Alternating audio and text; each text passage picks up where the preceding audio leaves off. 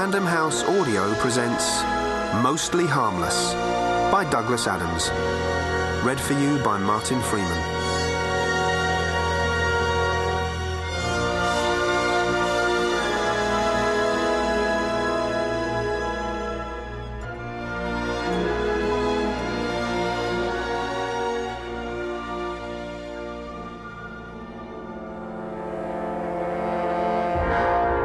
Anything that happens, happens. Anything that, in happening, causes something else to happen, causes something else to happen. Anything that, in happening, causes itself to happen again, happens again. It doesn't necessarily do it in chronological order, though.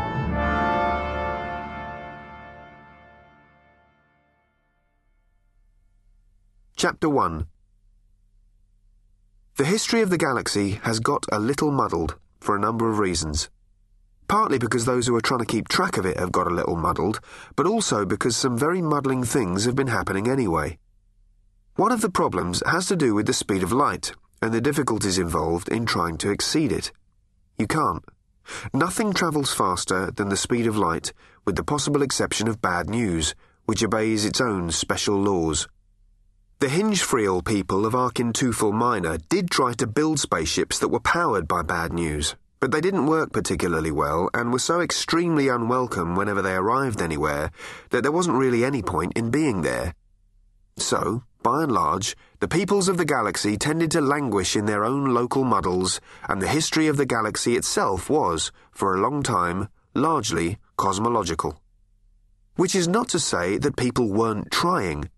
They tried sending off fleets of spaceships to do battle or business in distant parts, but these usually took thousands of years to get anywhere. By the time they eventually arrived, other forms of travel had been discovered which made use of hyperspace to circumvent the speed of light, so that whatever battles it was that the slower than light fleets had been sent to fight had already been taken care of centuries earlier by the time they actually got there. This didn't, of course, deter their crews from wanting to fight the battles anyway. They were trained, they were ready, they'd had a couple of thousand years' sleep, they'd come a long way to do a tough job, and by Zarquon they were going to do it. This was when the first major muddles of galactic history set in, with battles continually re erupting centuries after the issues they had been fought over had supposedly been settled. However, these muddles were as nothing to the ones which historians had to try and unravel once time travel was discovered and battles started pre erupting hundreds of years before the issues even arose. When the infinite improbability drive arrived and whole planets started turning unexpectedly into banana fruitcake, the great history faculty of the University of Maximegalon finally gave up, closed itself down, and surrendered its buildings to the rapidly growing joint faculty of divinity and water polo, which had been after them for years. Which is all very well, of course, but it almost certainly means that no one will ever know for sure where, for instance, the Grebulons came from, or exactly what it was they wanted. And this is a pity, because if anybody had known anything about them, it is just possible that a most terrible catastrophe would have been averted, or at least would have had to find a different way to happen. Click, hum, the huge grey Grebulon reconnaissance ship moved silently through the black void. It was travelling at fabulous, breathtaking speed, yet appeared, against the glimmering background of a billion distant stars, to be moving not at all. It was just one dark speck, frozen against an infinite granularity of brilliant night. On board the ship, everything was as it had been for millennia, deeply dark and silent click, hum. At least, almost everything. Click, click, hum. Click, hum, click, hum, click, hum.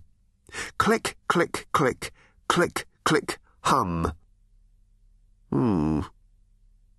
A low level supervising program woke up a slightly higher level supervising program deep in the ship's semi somnolent cyberbrain and reported to it that whenever it went click, all it got was a hum. The higher level supervising program asked it what it was supposed to get, and the low level supervising program said that it couldn't remember exactly, but thought it was probably more of a sort of distant, satisfied sigh, wasn't it? It didn't know what this hum was. Click, hum, click, hum. That was all it was getting. The higher level supervising program considered this and didn't like it.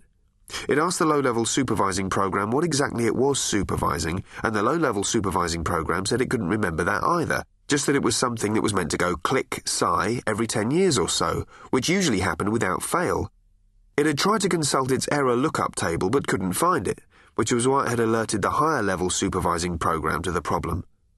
The higher level supervising program went to consult one of its own lookup tables to find out what the low level supervising program was meant to be supervising. It couldn't find the lookup table. Odd. It looked again. All it got was an error message. It tried to look up the error message in its error message lookup table and couldn't find that either.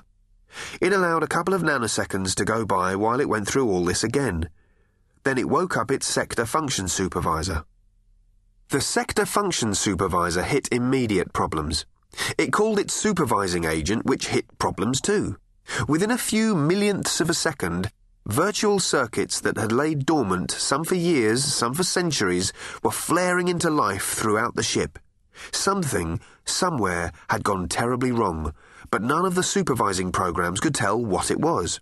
At every level, vital instructions were missing, and the instructions about what to do in the event of discovering that vital instructions were missing were also missing.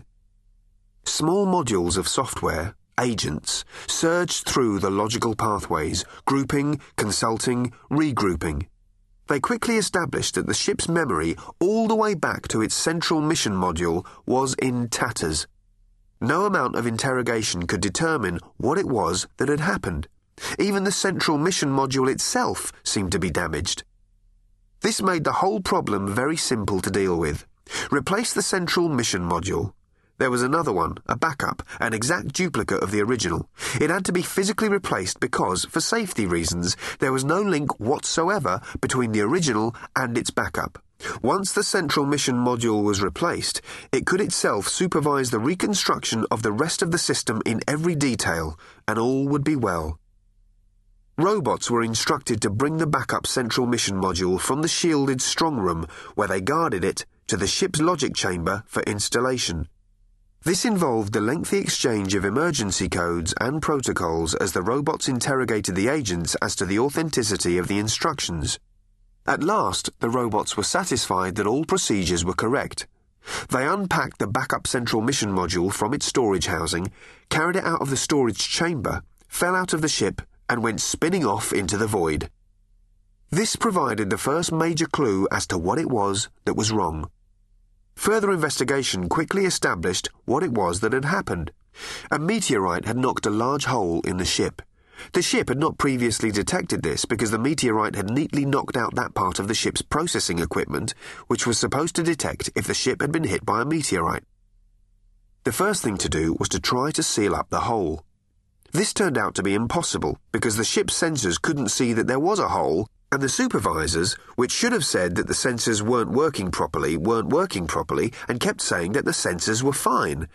The ship could only deduce the existence of the hole from the fact that the robots had clearly fallen out of it, taking its spare brain, which would have enabled it to see the hole, with them. The ship tried to think intelligently about this, failed, and then blanked out completely for a bit. It didn't realize it had blanked out, of course, because it had blanked out. It was merely surprised to see the stars jump. After the third time the stars jumped, the ship finally realized that it must be blanking out, and that it was time to take some serious decisions. It relaxed. Then it realized it hadn't actually taken the serious decisions yet, and panicked. It blanked out again for a bit. When it awoke again, it sealed all the bulkheads around where it knew the unseen hole must be. It clearly hadn't got to its destination yet, it thought fitfully, but since it no longer had the faintest idea where its destination was or how to reach it, there seemed to be little point in continuing. It consulted what tiny scraps of instructions it could reconstruct from the tatters of its central mission module. Your uh, uh, uh, year mission is to uh, uh, uh, land a safe distance. Monitor it.